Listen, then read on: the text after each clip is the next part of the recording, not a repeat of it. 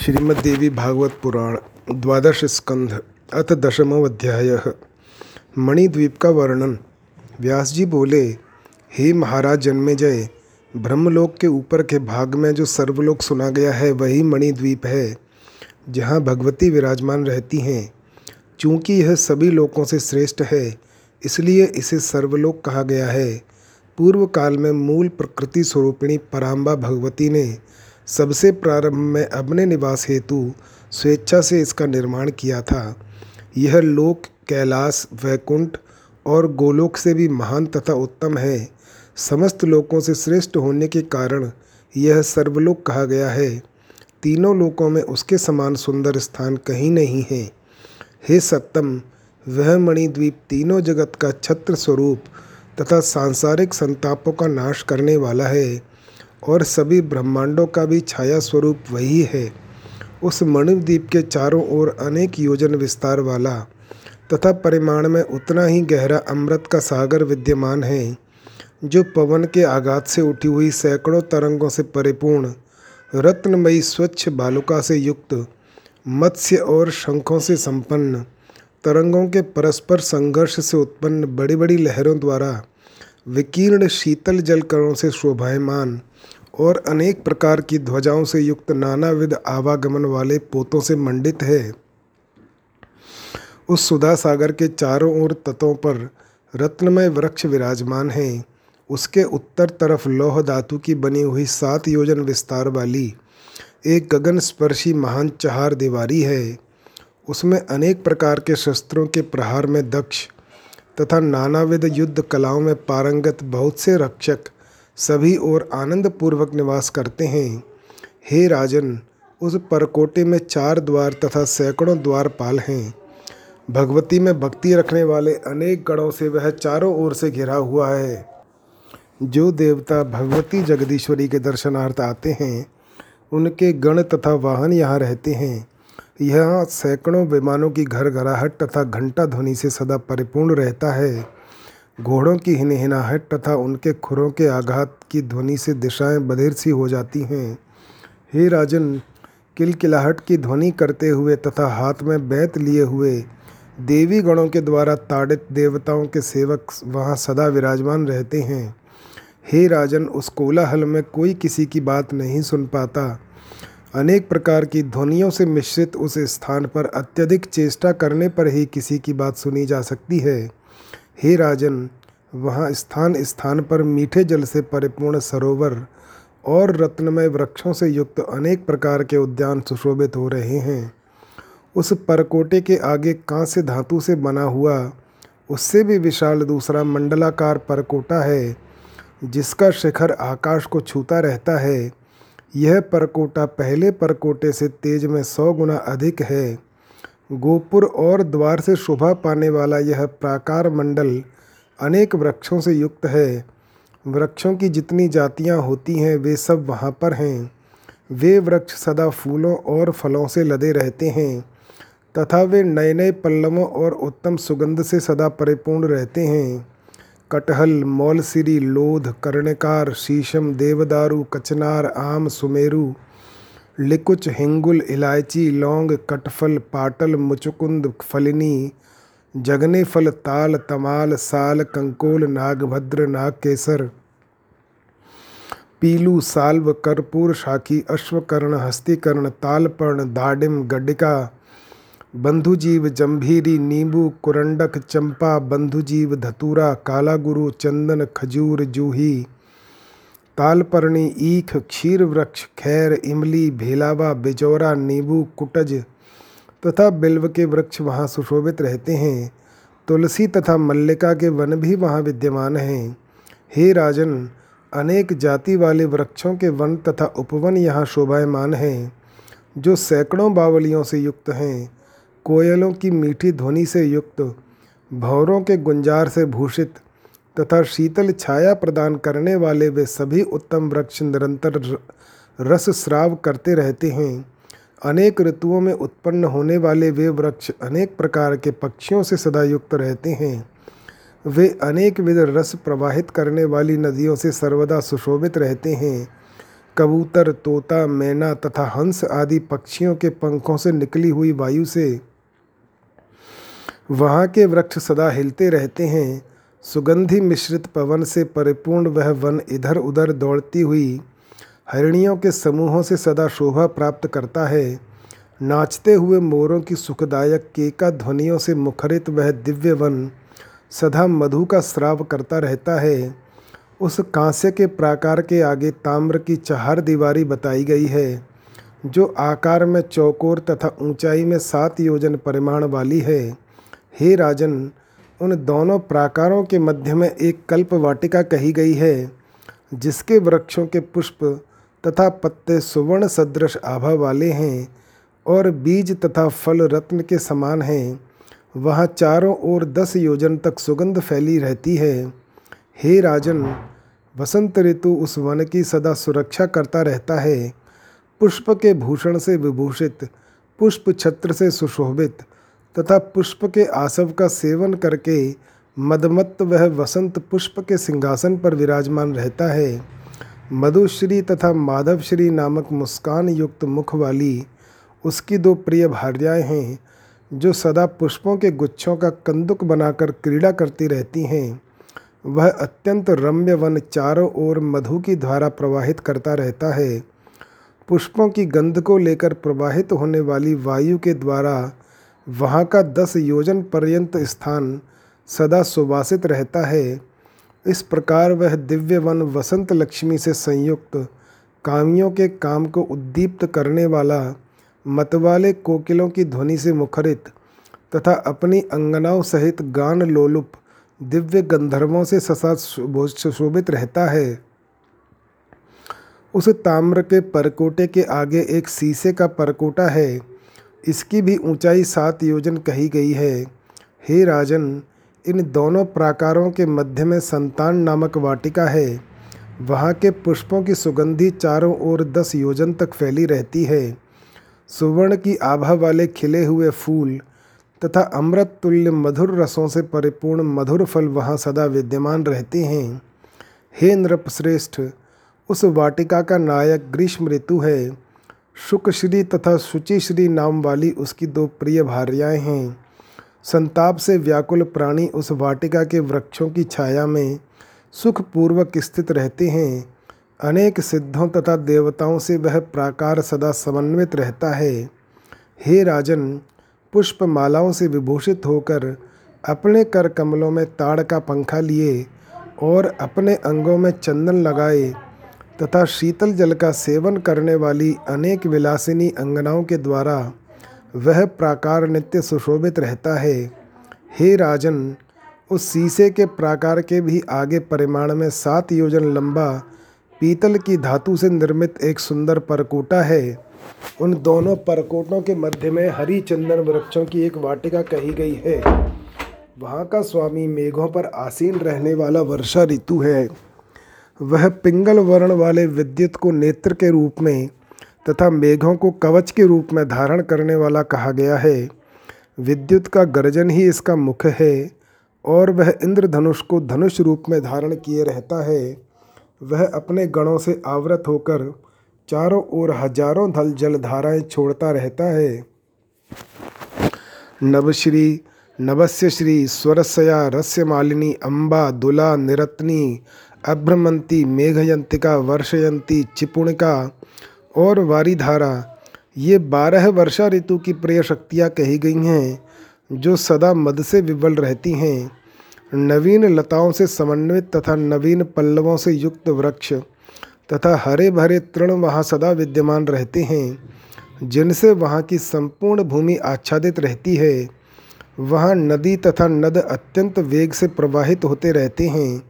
राग द्वेष से युक्त मनुष्यों के चित्त के समान गंदे जल वाले अनेक सरोवर भी वहाँ विद्यमान हैं। देवता तथा सिद्ध पुरुष वहाँ निवास करते हैं।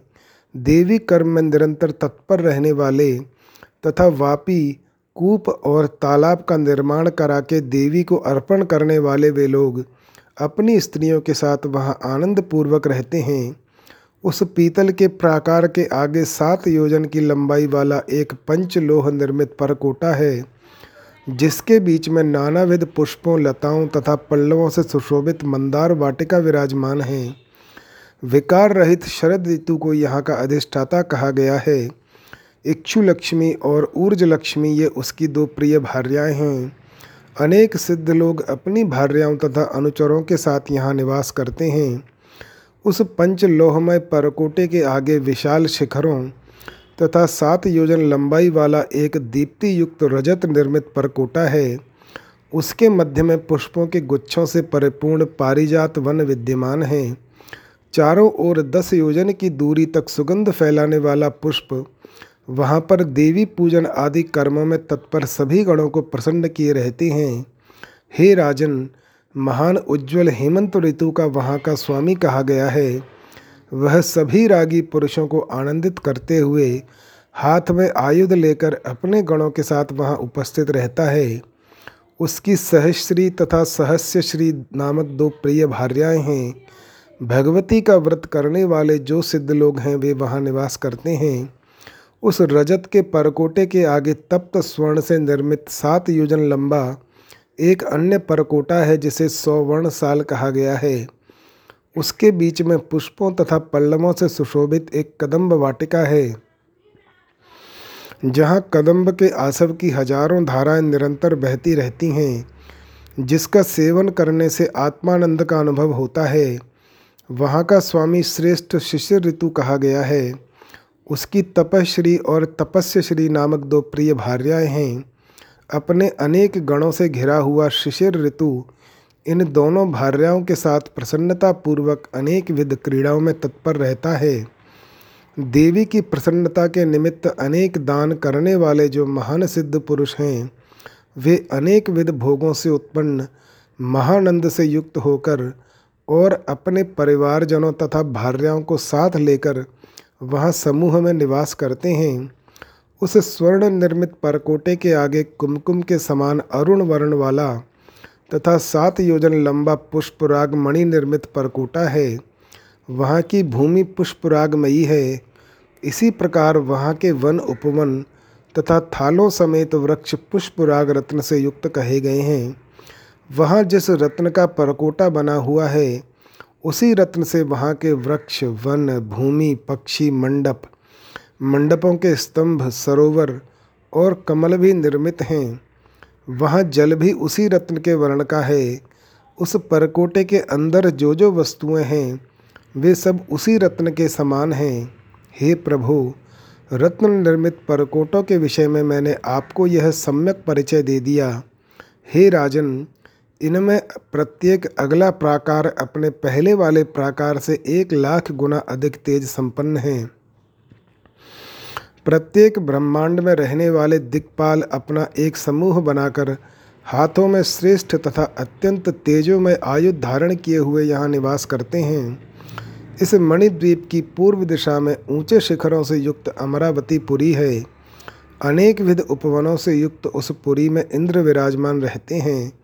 स्वर्ग लोक में जितनी शोभा स्वर्ग की है, उससे भी अधिक शोभा इस अमरावती पुरी की है। अनेक इंद्रों के हज़ार गुने से भी अधिक इसकी शोभा कही गई है। अपने ऐरावत पर आरूढ़ होकर, हाथ में वज्र धारण किए हुए प्रतापी इंद्र देवसेना के साथ यहाँ सुशोभित होते हैं और वहीं पर अनेक देवांगनाओं के साथ शची भी विराजमान रहती हैं। हे राजन, उस मणिद्वीप के अग्निकोण में अग्नि सदृश प्रज्वलित वन्नीपुरी है।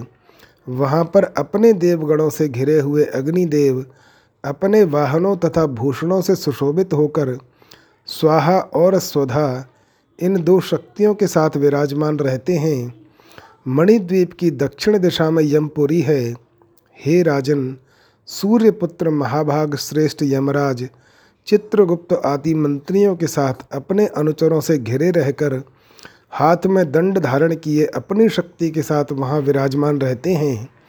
इस मणिद्वीप के नए नृत्य कोण में राक्षसों की पूरी विद्यमान है, जिसमें खड्गधारी निर्रति अपनी शक्ति के साथ राक्षसों से घिरे हुए विराजमान रहते हैं। पश्चिम दिशा में वरुण लोक में वारुणी पान से विव्वल पाश धारण करने वाले प्रतापवान वरुण राज विशाल मत्स्य पर सवार होकर वरुणानी में आसक्त रहते हुए अपनी शक्ति वरुणानी तथा अपने गणों के साथ विराजमान रहते हैं।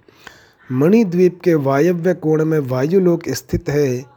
विशाल नेत्रों वाले वायुदेव प्राणायाम करने में परम सिद्ध योगियों के समूह। तथा मरुद गणों से सदा घिरे रहकर हाथ में ध्वजा धारण करके मृग पर आरूढ़ होकर अपनी शक्ति के साथ वहाँ निवास करते हैं। हे राजन, मणिद्वीप की उत्तर दिशा में यक्षों का महान लोक है। वहाँ पर अपनी शक्ति सहित यक्षों के अधिराज तुंदिल, कुबेर, वृद्धि, रिद्धि आदि शक्तियों नौ निधियों और मणिभद्र, पूर्णभद्र, मणिमान, मणिकंधर, मणिभूष, मणिश्रग्वी मणिकारमुख धारक आदि यक्ष सेनानियों के साथ अपनी शक्ति से समन्वित होकर विराजमान रहते हैं। मणिद्वीप के ईशान कोण में बहुमूल्य रत्नों से संपन्न महान रुद्रलोक कहा गया है। जहाँ प्रज्वलित नेत्रों तथा कोपयुक्त विग्रह वाले भगवान रुद्र अपनी पीठ पर महान तरकस बांधे तथा बाएँ हाथ में तेजस्वी धनुष लिए हुए अधिदेवता के रूप में प्रतिष्ठित हैं, वे भगवान रुद्र धनुष कोटि पर प्रत्यंचा चढ़ाए हुए धनुर्धारियों, हाथ में शूल तथा श्रेष्ठ आयुध धारण करने वाले, विकृत मुख वाले, विकराल मुखाकृति वाले मुख से निरंतर अग्नि ज्वाला उगलने वाले दस भुजाओं वाले, कोई सौ भुजाओं वाले, कितने हज़ार भुजाओं वाले, दस पैरों वाले, दस गर्दन वाले, तीन नेत्रों वाले और अत्यंत उग्र विग्रह वाले अपने ही सदृश असंख्य रुद्रों से सदा घिरे रहते हैं। अंतरिक्ष लोक में तथा भूलोक में विचरण करने वाले जो जो रुद्र प्रसिद्ध हैं और रुद्राध्याय में भी जो रुद्र वर्णित हैं, उन सबसे वे भगवान रुद्र वहाँ आवृत रहते हैं। इसी प्रकार वे करोड़ों रुद्राणियों, भद्रकाली आदि मातृकाओं और विविध शक्तियों से युक्त डामरी आदि गणों से सदा घिरे रहते हैं। हे राजन, गले में मुंड की माला, हाथ में सर्प वलय कंधे पर सर्प का यज्ञोपवीत, शरीर पर बाघंबर और उत्तरीय के रूप में गर्ज चर्म धारण करने वाले, शरीर के अंगों में सदा चिता की भस्म लगाए रहने वाले, अपने डमरू की तीव्र ध्वनि से दिशाओं को बधिर बना देने वाले, अपने अट्टहास और आस्फोट शब्दों से गगन मंडल को भयभीत कर देने वाले, भूत समुदाय से युक्त रहने वाले, तथा समस्त प्राणियों के आवास स्वरूप भगवान महेश्वर रुद्र वहाँ पर वीर भद्र आदि गणों के साथ सदा विराजमान रहते हैं। ये ईशान दिशा के अधिपति हैं, इसीलिए ये ईशान नाम से विख्यात हैं। इति श्रीमद्देवी भागवते महापुराणे अष्टादश सहस्रयाम संहितायाम द्वादश स्कंधे मणिद्वीप वर्णनम नाम दशमोऽध्यायः अथैकादशोऽध्यायः मणिद्वीप के रत्नमय नौ प्राकारों का वर्णन। व्यास जी बोले पुष्प राग निर्मित प्राकार के आगे कुमकुम के समान अरुण विग्रह वाला पद्म राग मणि युक्त प्राकार है, जिसके मध्य में भूमि भी उसी प्रकार की है। अनेक गोपुर और द्वारों से युक्त यह प्राकार लंबाई में दस योजन परिमाण वाला है। हे राजन, वहाँ उस मणि से निर्मित खम्भों से युक्त सैकड़ों मंडप विद्यमान हैं। उसके मध्य की भूमि पर रत्नमय भूषणों से भूषित अनेक आयुध धारण करने वाली तथा पराक्रम संपन्न चौंसठ कलाएँ विराजमान रहती हैं। उन कलाओं का एक एक पृथक लोक है और अपने अपने लोक की वे अधीश्वरी हैं। वहाँ चारों ओर की सभी वस्तुएँ पद्मराग मणि से निर्मित हैं। अपने अपने लोक के वाहनों तथा आयुधों से युक्त वे कलाएँ अपने अपने लोक के निवासियों से सदा घिरी रहती हैं। हे जन्मे जय अब मैं उन कलाओं के नाम बता रहा हूँ, आप सुने। पिंगलाक्षी, विशालाक्षी, समृद्धि, वृद्धि, श्रद्धा, स्वाहा, स्वधा, अभिख्या, माया, संज्ञा, वसुंधरा, त्रिलोक धात्री, सावित्री, गायत्री त्रिदशेश्वरी, सुरूपा, बहुरूपा स्कंद माता अच्युत प्रिया, विमला, अमला, अरुणी, आरुणी, प्रकृति, विकृति, सृष्टि, स्थिति संहृति संध्या माता, सती, हँसी, मर्दिका परावज्रिका देव माता भगवती देवकी कमलासना त्रिमुखी सप्तमुखी सुरासुर विमर्दिनी लंबोष्ठी ऊर्ध्वकेशी बहुशीर्षा वृकोदरी रथ रेखा शशि रेखा गगन वेगा पवन वेगा भुवनपाला, मदनातुरा अनंगा अनंग मथना अनंग मेखला अनंग कुसुमा विश्वरूपा सुराधिका क्षयंकरी शक्ति, अक्षोभ्या सत्यवादिनी बहुरूपा शुचिव्रता उदारा और वागीशी। ये चौंसठ कलाएँ कही गई हैं। क्रोध के कारण अति रक्त नेत्रों वाली तथा प्रज्वलित जिह्वा से युक्त मुख वाली, वे सभी कलाएँ प्रचंड अग्नि उगलती हुई सदा इन शब्दों का उच्चारण करती रहती हैं। हम अभी संपूर्ण जल पी डालेंगी, हम अग्नि को नष्ट कर देंगी, हम वायु को रोक देंगी और समस्त संसार का भक्षण कर डालेंगी। वे सभी कलाएँ धनुष भार धारण करके सदा युद्ध के लिए तत्पर रहती हैं और दांतों के कटकटाने की ध्वनि से दिशाओं को बधिर सी बना देती हैं। अपने हाथ में सदा धनुष और बाण धारण करने वाली ये शक्तियाँ पिंगल वर्ण के उठे हुए केशों से संपन्न कही गई हैं। इनमें से एक एक कला के पास सौ सौ अक्षोहिणी सेना बताई गई है। लाखों ब्रह्मांडों को नष्ट कर डालने की क्षमता एक एक शक्ति में विद्यमान हैं, हे नृपश्रेष्ठ तो फिर वैसी शक्तियों से संपन्न सौ अक्षोहिणी सेना इस संसार में क्या नहीं कर सकती? उसे बताने में मैं सम, असमर्थ हूँ। हे मुने, युद्ध की समस्त सामग्री उस पद्मराग के प्राकार में सदा विद्यमान रहती है। उसमें रथों, घोड़ों, हाथियों और शस्त्रों की गणना नहीं है। उसी प्रकार गणों की भी कोई गणना नहीं है। इस पद्म राग में प्राकार के आगे गोमेद मणि से निर्मित दस योजन लंबा एक परकोटा है, जो प्रभायुक्त जपा कुसुम के समान कांतिमान है। इसके मध्य की भूमि भी वैसी ही है। वहाँ के निवासियों के भवन, पक्षी, उत्तम खम्बे वृक्ष, वापी तथा सरोवर, ये सभी गोमेद मणि से ही निर्मित हैं। गोमेद मणि से बनी वहाँ की सभी वस्तुओं का विग्रह कुमकुम के समान अरुण वर्ण का है। उस प्राकार के मध्य में गोमेद मणि से भूषित तथा अनेक विध शस्त्र धारण करने वाली बत्तीस महादेवियाँ निवास करती हैं, जो शक्तियाँ कही गई हैं। हे राजन, गोमेद निर्मित उस प्राकार में पिशाचों के समान भयंकर मुख वाली प्रत्येक लोक की निवासिनी शक्तियाँ सावधान होकर चारों ओर से उसे घेर कर स्थित रहती हैं।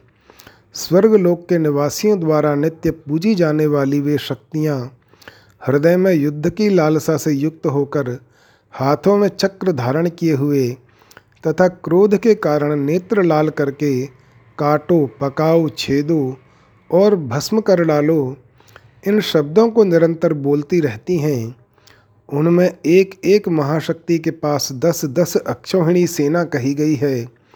उस सेना की एक ही शक्ति एक लाख ब्रह्मांडों का संहार करने में समर्थ है। तो हे राजन, उस प्रकार की शक्तियों से युक्त विशाल सेना का वर्णन कैसे किया जा सकता है?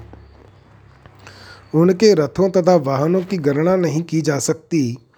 भगवती की युद्ध संबंधी समस्त सामग्री वहाँ विद्यमान रहती है।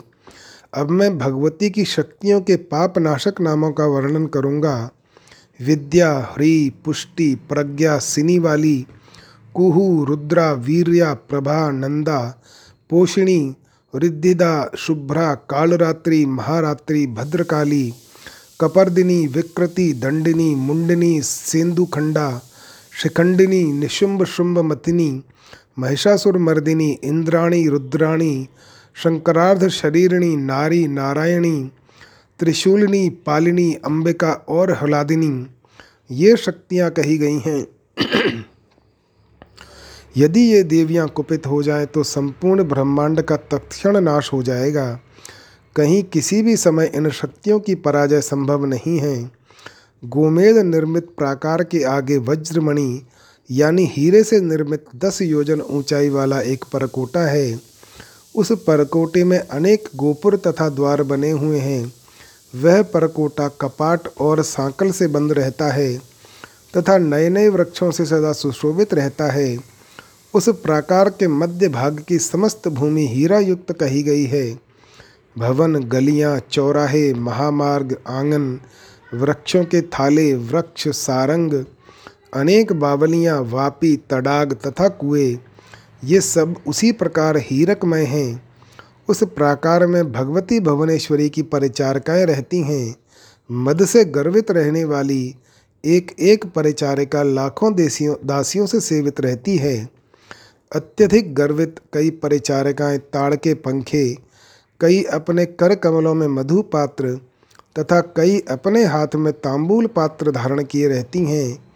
कई परिचारिकाएँ छत्र लिए रहती हैं, कई चामर धारण किए रहती हैं कुछ अनेक प्रकार के वस्त्र धारण किए रहती हैं और कुछ अपने कमल सदृश हाथों में पुष्प लिए स्थित रहती हैं।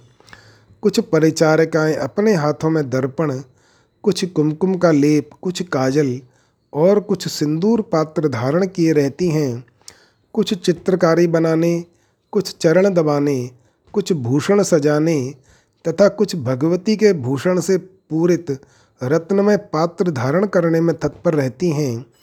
कुछ पुष्पों के आभूषण बनाने वाली, कुछ पुष्प श्रृंगार में कुशल, तथा अनेक प्रकार के विलास में चतुर, इसी तरह की बहुत सी युवतियाँ वहाँ विद्यमान रहती हैं।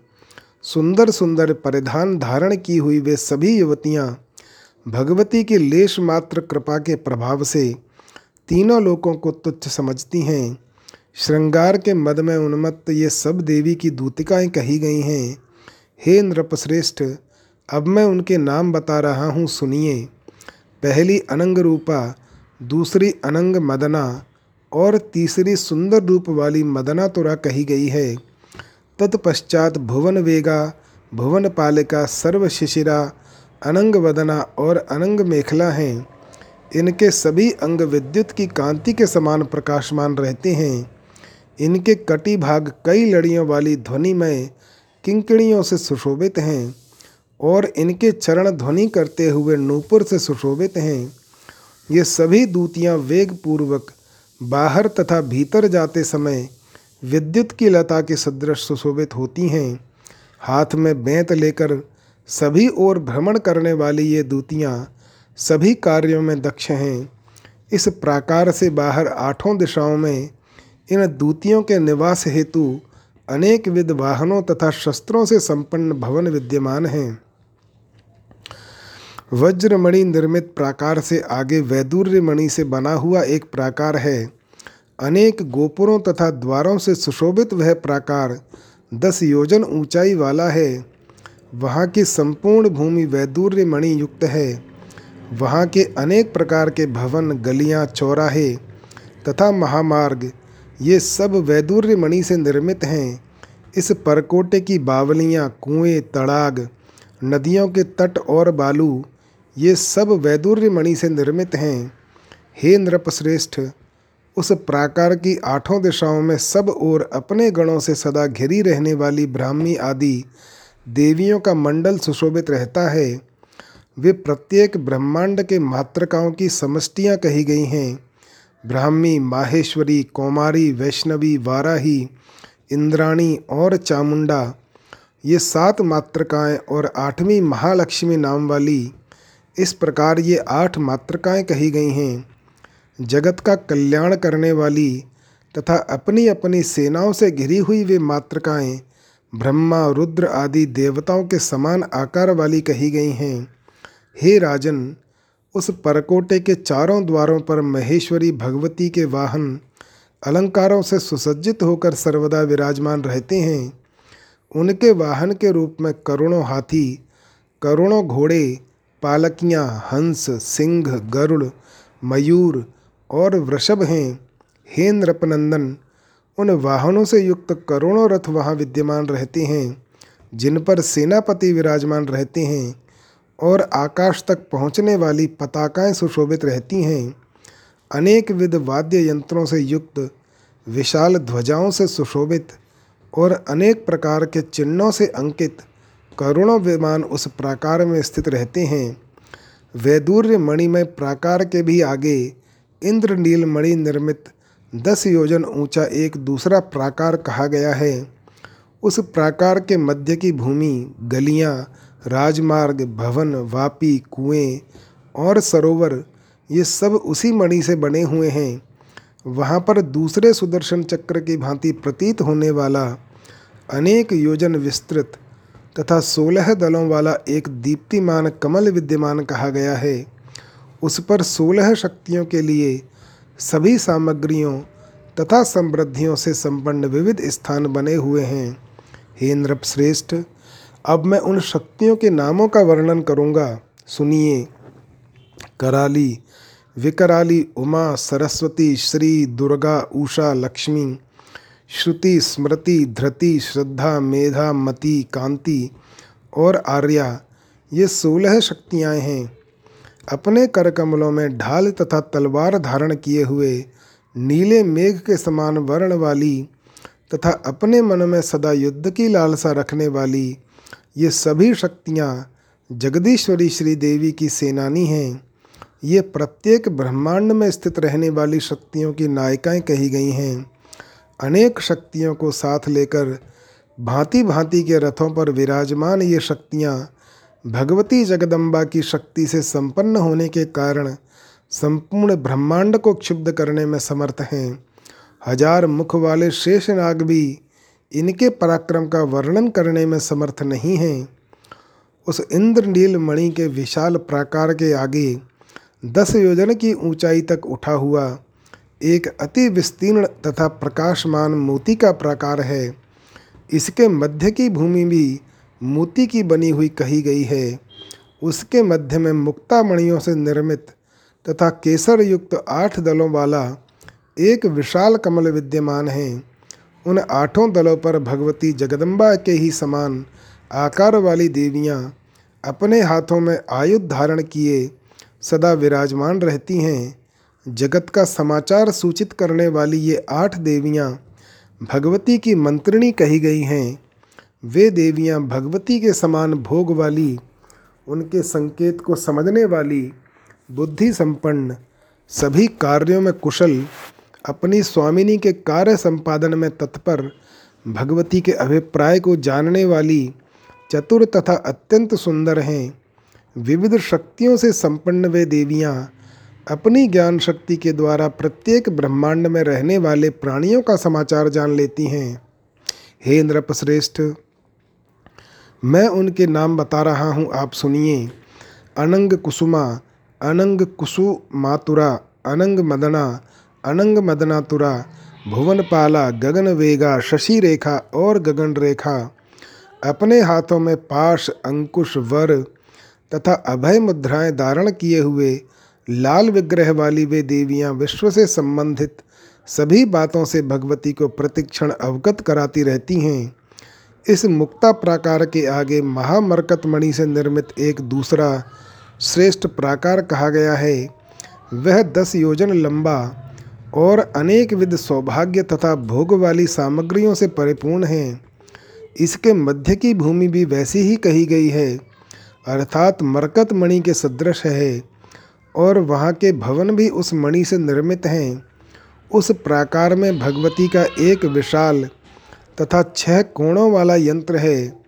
अब आप उन कोणों पर विराजमान रहने वाले देवताओं के विषय में सुनिए। इसके पूर्व कोण में कमंडलू अक्षसूत्र अभय मुद्रा दंड तथा आयुध धारण करने वाले चतुर्मुख श्रेष्ठ ब्रह्मा जी भगवती गायत्री के साथ विराजमान रहते हैं। परा देवता भगवती गायत्री भी उन्हीं आयुधों को धारण किए रहती है। समस्त वेद, विविध शास्त्र, स्मृतियाँ तथा पुराण मूर्तिमान होकर वहाँ निवास करते हैं। ब्रह्मा के जो विग्रह हैं, गायत्री के जो विग्रह हैं और व्याहृतियों के जो विग्रह हैं वे सभी वहाँ नित्य निवास करते हैं। नैरत्य कोण में भगवती सावित्री, अपने कर कमल में शंख, चक्र, गदा और कमल धारण किए विराजमान हैं। महाविष्णु भी वहाँ पर उसी रूप में विराजमान रहते हैं। मत्स्य तथा कूर्म आदि जो महाविष्णु के विग्रह हैं और जो भगवती सावित्री के विग्रह हैं, वे सब वहाँ निवास करते हैं। वायु कोण में परशु अक्षमाला अभय और वरमुद्रा धारण करने वाले महारुद्र विराजमान हैं और सरस्वती भी उसी रूप में वहाँ रहती हैं। हे राजन, भगवान रुद्र के दक्षिणास्य आदि जो जो रूप हैं और इसी प्रकार भगवती गौरी के जो जो रूप हैं, वे सभी वहाँ निवास करते हैं। चौंसठ प्रकार के जो आगम तथा इसके अतिरिक्त भी जो अन्य आगम शास्त्र कहे गए हैं वे सभी मूर्तिमान होकर वहाँ विराजमान रहते हैं।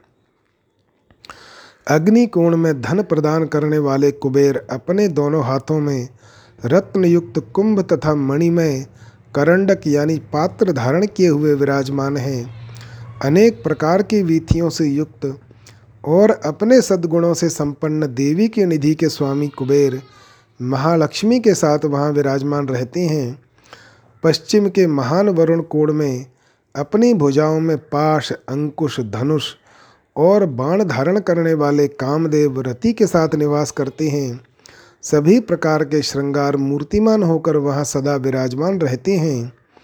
ईशान कोण में विघ्न को दूर करने वाले तथा पराक्रमी विघ्नेश्वर गणेश जी अपने हाथों में पाश तथा अंकुश धारण किए हुए देवी पुष्टि के साथ सदा विराजमान रहते हैं। हे नृपश्रेष्ठ गणेश जी की जो जो विभूतियाँ हैं, वे सभी महान ऐश्वर्यों से संपन्न होकर वहाँ निवास करती हैं। प्रत्येक ब्रह्मांड में रहने वाले ब्रह्मा आदि की समष्टियाँ ब्रह्मा आदि नाम से कही गई हैं। ये सभी भगवती जगदीश्वरी की सेवा में संलग्न रहती हैं। इस महामरकत मणि निर्मित प्राकार के आगे कुमकुम के समान अरुण विग्रह वाला तथा सौ योजन लंबाई वाला एक दूसरा प्रवाल मणि का प्राकार है। उसके मध्य की भूमि तथा भवन भी उसी प्रकार के कहे गए हैं। उसके मध्य भाग में पंचभूतों की पाँच स्वामिनियाँ निवास करती हैं।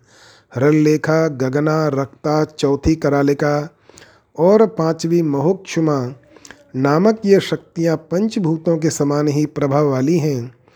पाश, अंकुश, वर तथा अभय मुद्रा धारण करने वाली ये शक्तियाँ अनेक प्रकार के आभूषणों से अलंकृत, नूतन यौवन से गर्वित और भगवती जगदम्बा के सदृश वेशभूषा से मंडित हैं।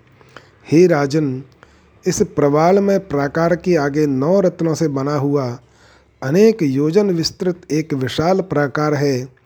आमनाय में वर्णित देवियों के बहुत से भवन, तडाग तथा सरोवर, वे सभी उन्हीं नौ रत्नों से निर्मित हैं। हे भूपाल श्रीदेवी के जो जो अवतार हैं, वे सब वहाँ निवास करते हैं और महाविद्या के सभी रूप वहाँ विद्यमान हैं। करोड़ों सूर्यों के समान प्रभा से युक्त सभी देवियाँ अपनी अपनी आवरण शक्तियों, अपने भूषणों तथा वाहनों के साथ वहाँ विराजमान रहती हैं। सात करोड़ महामंत्रों के देवता भी वहाँ रहते हैं। इस नौ रत्न में प्राकार के आगे चिंतामणि से बना हुआ एक विशाल भवन है। वहाँ की प्रत्येक वस्तु चिंतामणि से निर्मित है। उसमें सूर्य, चंद्रमा और विद्युत के समान दीप्ति वाले पत्थरों से निर्मित हज़ारों स्तंभ हैं, जिनकी तीव्र प्रभा के कारण उस भवन के अंदर स्थित कोई भी वस्तु दृष्टिगोचर नहीं होने पाती है। इति श्रीमद्देवी भागवते महापुराणे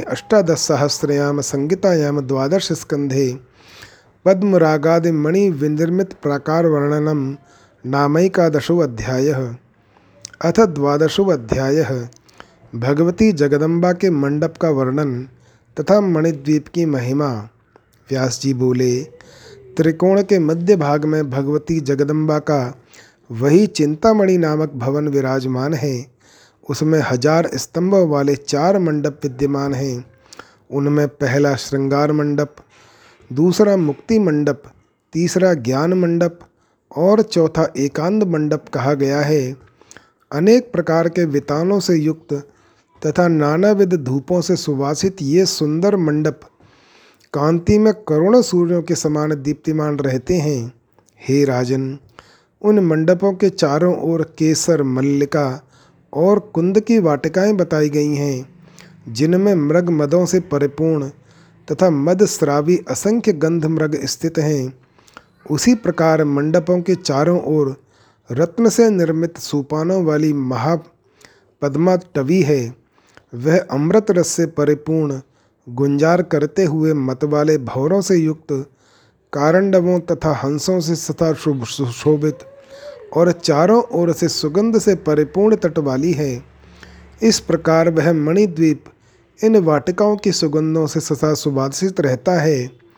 श्रृंगार मंडप के मध्य भाग में विराजमान जगदम्बिका के चारों ओर सभासद के रूप में श्रेष्ठ देवगण विद्यमान रहते हैं और वहाँ देवियाँ नानाविध स्वरों में सदा गाती रहती हैं। मुक्ति मंडप के मध्य में विराजमान होकर कल्याणमयी भगवती जगदम्बा भक्तों को सदा मुक्ति प्रदान करती रहती हैं। और हे राजन, तीसरे ज्ञान मंडप में विराजमान होकर वे ज्ञान का उपदेश करती हैं। एकांत मंडप नामक चौथे मंडप में अपनी मंत्रणियों के साथ भगवती जगत की रक्षा के विषय में नित्य विचार विमर्श किया करती हैं। हे राजन चिंतामणि ग्रह में भगवती के शक्ति तत्व रूपी दस श्रेष्ठ सोपान युक्त उनका मंच अत्यधिक सुशोभित होता है। ब्रह्मा, विष्णु, रुद्र और सदाशिव ईश्वर, ये उस मंच के पाए कहे गए हैं। सदाशिव मंच के फलक हैं। उसके ऊपर भुवनेश्वर महादेव विराजमान हैं। सृष्टि के आदि में अपनी लीला करने के लिए जो भगवती स्वयं दो रूपों में प्रकट हुई थीं, उन्हीं अर्धांग स्वरूप ये महान ये भगवान महेश्वर हैं। वे कामदेव के अभिमान का नाश करने में परम कुशल, करोड़ों कामदेवों के समान सुंदर, पाँच मुख तथा तीन नेत्रों से युक्त और मणि के भूषणों से विभूषित हैं। सदा सोलह वर्ष के प्रतीत होने वाले वे सर्वेश्वर महादेव, अपनी भुजाओं में हरिण अभय मुद्रा परशु तथा वर मुद्रा धारण किए हुए हैं। वे त्रिनेत्र महादेव करुणों सूर्य के समान प्रकाशमान, करुणों चंद्रमा के समान शीतल, शुद्ध स्फटिक मणि के समान आभा वाले तथा शीतल कांति वाले हैं। इनके वाम अंक में देवी श्री भुवनेश्वरी विराजमान हैं। वे नौ प्रकार के रत्नों से जटित सुवर्ण की करधनी से सुशोभित हैं और तप्त सुवर्ण तथा वैदुर्य मणि से निर्मित बाजूबंद से भूषित हैं। कमल के समान मुख वाली भगवती के कानों में श्री चक्र की आकृति के समान सुवर्ण का कर्णफूल सुशोभित हो रहा है।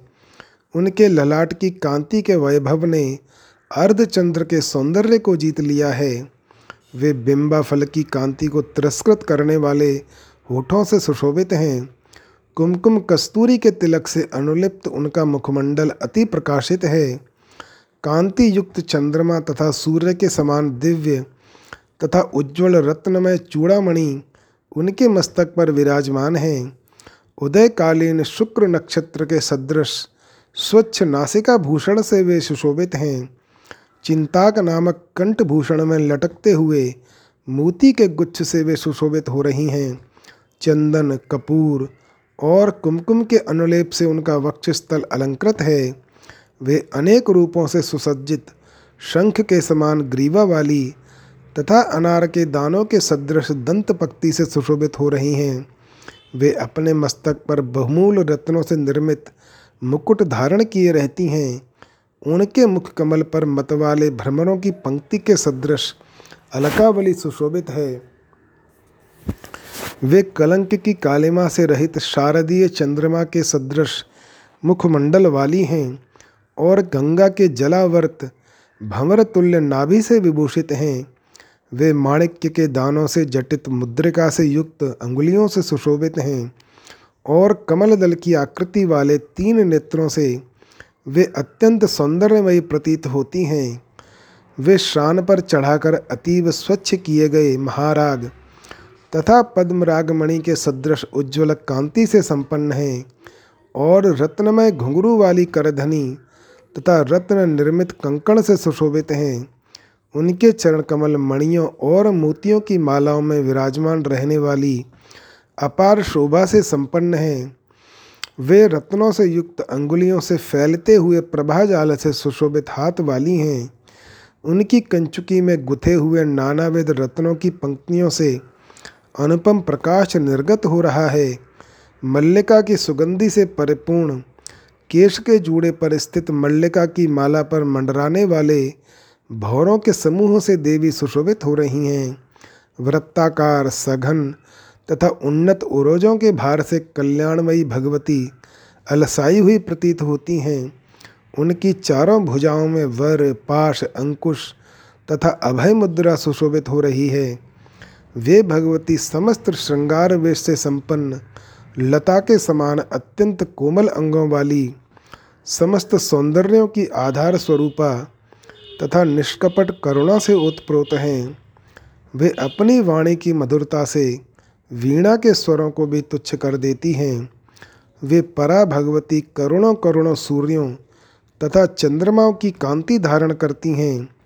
वे बहुत सी सखियों, दासियों, देवांगनाओं तथा समस्त देवताओं से चारों ओर से सदा घिरी रहती हैं। वे इच्छा शक्ति ज्ञान शक्ति और क्रिया शक्ति से संपन्न हैं। लज्जा, तुष्टि, पुष्टि, कीर्ति, कांति, क्षमा, दया, बुद्धि, मेधा, स्मृति तथा लक्ष्मी, ये मूर्तिमती अंगनाएँ कही गई हैं। जया, विजया, अजिता, अपराजिता, नित्या, विलासिनी दोग्ध्री अघोरा और मंगला, ये नौ पीठ शक्तियाँ उन भगवती पराम्बा की निरंतर सेवा करती रहती हैं। शंख तथा पद्म नामक वे दोनों निधियाँ उन भगवती के पार्श्वभाग में विराजमान रहती हैं। नवरत्न वहा यानी नौ प्रकार के रत्नों का वहन करने वाली, कांचन स्रवा, स्वर्ण का श्राव करने वाली, तथा सप्त धातु वहा सातों धातुओं का वहन करने वाली नामक नदियाँ उन्हीं दोनों निधियों से निकली हुई हैं। और हे राजेंद्र, वे सभी नदियाँ अंत में सुधा सिंधु में जाकर समाहित होती हैं। वे भगवती भुवनेश्वरी परमेश्वर के वाम अंक में विराजमान रहती हैं। उन्हीं भगवती के सानिध्य से महेश्वर को सर्वेश्वरत्व प्राप्त है, इसमें संदेह नहीं है। हे भूपाल, अब आप इस चिंतामणि ग्रह के परिमाण के विषय में सुनिए। यह विशाल भवन हज़ार योजन विस्तार वाला कहा जाता है। उसके उत्तर भाग में अनेक विशाल प्राकार हैं, जो परिमाण में पूर्व प्राकार से दुगने कहे गए हैं। भगवती का यह मणिद्वीप बिना किसी आधार के अंतरिक्ष में विराजमान है। जैसे किसी कार्यवश पट का संकोच तथा विकास होता रहता है, वैसे ही प्रलयावस्था में इस मणिद्वीप का संकोच तथा सृष्टि काल में विकास हो जाता है। इसका सृष्टि विनाश नहीं होता। सभी परकोटों की संपूर्ण कांति की परम सीमा को ही चिंतामणि ग्रह कहा गया है। जहाँ तेजोमयी देवी विराजमान रहती हैं, हे भूपाल, प्रत्येक ब्रह्मांड में रहने वाले तथा देवलोक, नागलोक, मनुष्यलोक एवं अन्य लोकों में निवास करने वाले जो भी श्रीदेवी भुवनेश्वरी के उपासक हैं, वे सब इस मणिद्वीप को प्राप्त होते हैं। जो लोग भगवती की आराधना में संलग्न रहते हुए देवी क्षेत्र में प्राणोत्सर्ग करते हैं, वे सब वहीं जाते हैं, जहाँ महानंद स्वरूपिणी भगवती विराजमान रहती हैं। घृतकुल्या दुग्धकुल्या दधिकुल्या तथा मधुस्रवा नदियाँ वहाँ सदा प्रवाहित रहती हैं। उसी प्रकार अमृत वहा द्राक्षार सबहा जम्बूरस वहा आम्र रसवाहिनी तथा इक्षुर सवाहिनी हज़ारों अन्य नदियाँ भी वहाँ हैं। वहाँ मनोरथ रूपी फल वाले अनेक वृक्ष तथा वैसे ही बावलियाँ और कूप विद्यमान हैं, जो प्राणियों की इच्छा के अनुरूप उन्हें यथेष्ट फल तथा जल प्रदान करते हैं। वहाँ किसी प्रकार का भाव नहीं है। उस मणिद्वीप में किसी को भी रोगों से जर्जरता, बुढ़ापा चिंता, मात्सर्य, काम, क्रोध आदि कभी नहीं होते। वहाँ रहने वाले सभी लोग युवावस्था से संपन्न स्त्री युक्त और हज़ारों सूर्यों के समान तेजस्वी रहते हैं और वे श्री भुवनेश्वरी देवी की निरंतर उपासना करते हैं। उपासना परायण लोगों में से कुछ लोग सालों की मुक्ति प्राप्त कर चुके हैं, कुछ सामीप्य मुक्ति को प्राप्त हुए हैं, कुछ सारूप्य मुक्ति प्राप्त कर चुके हैं। तथा कुछ अन्य प्राणी सारष्टि मुक्ति के अधिकारी हुए हैं। प्रत्येक ब्रह्मांड में रहने वाले जो जो देवता हैं, उनके अनेक समूह वहाँ स्थित रहकर जगदीश्वरी की उपासना करते हैं। मूर्तिमान होकर सात करोड़ महामंत्र तथा समस्त महाविद्याएँ उन साम्यावस्था वाली कारण ब्रह्म स्वरूपिणी तथा माया शबल विग्रह धारण करने वाली कल्याणमयी भगवती की उपासना में तत्पर रहते हैं। हे राजन, इस प्रकार मैंने अत्यंत महान मणिद्वीप का वर्णन कर दिया। करोड़ों सूर्य, चंद्रमा, विद्युत और अग्नि, वे सब इस मणिद्वीप की प्रभा के करोड़वें अंश के करोड़वें अंश के बराबर भी नहीं हैं। वहीं कहीं पर मूँगे के समान प्रकाश फैल रहा है। कहीं मरकत मणि की छवि छिटक रही है। कहीं विद्युत तथा भानु सदृश तेज विद्यमान है। कहीं मध्यान्हकालीन सूर्य के समान प्रचंड तेज फैला हुआ है और कहीं करोड़ों बिजलियों की महान धाराओं की दिव्य कांति व्याप्त है। कहीं सिंदूर नीलेंद्र मणि और माणिक्य के समान छवि विद्यमान है।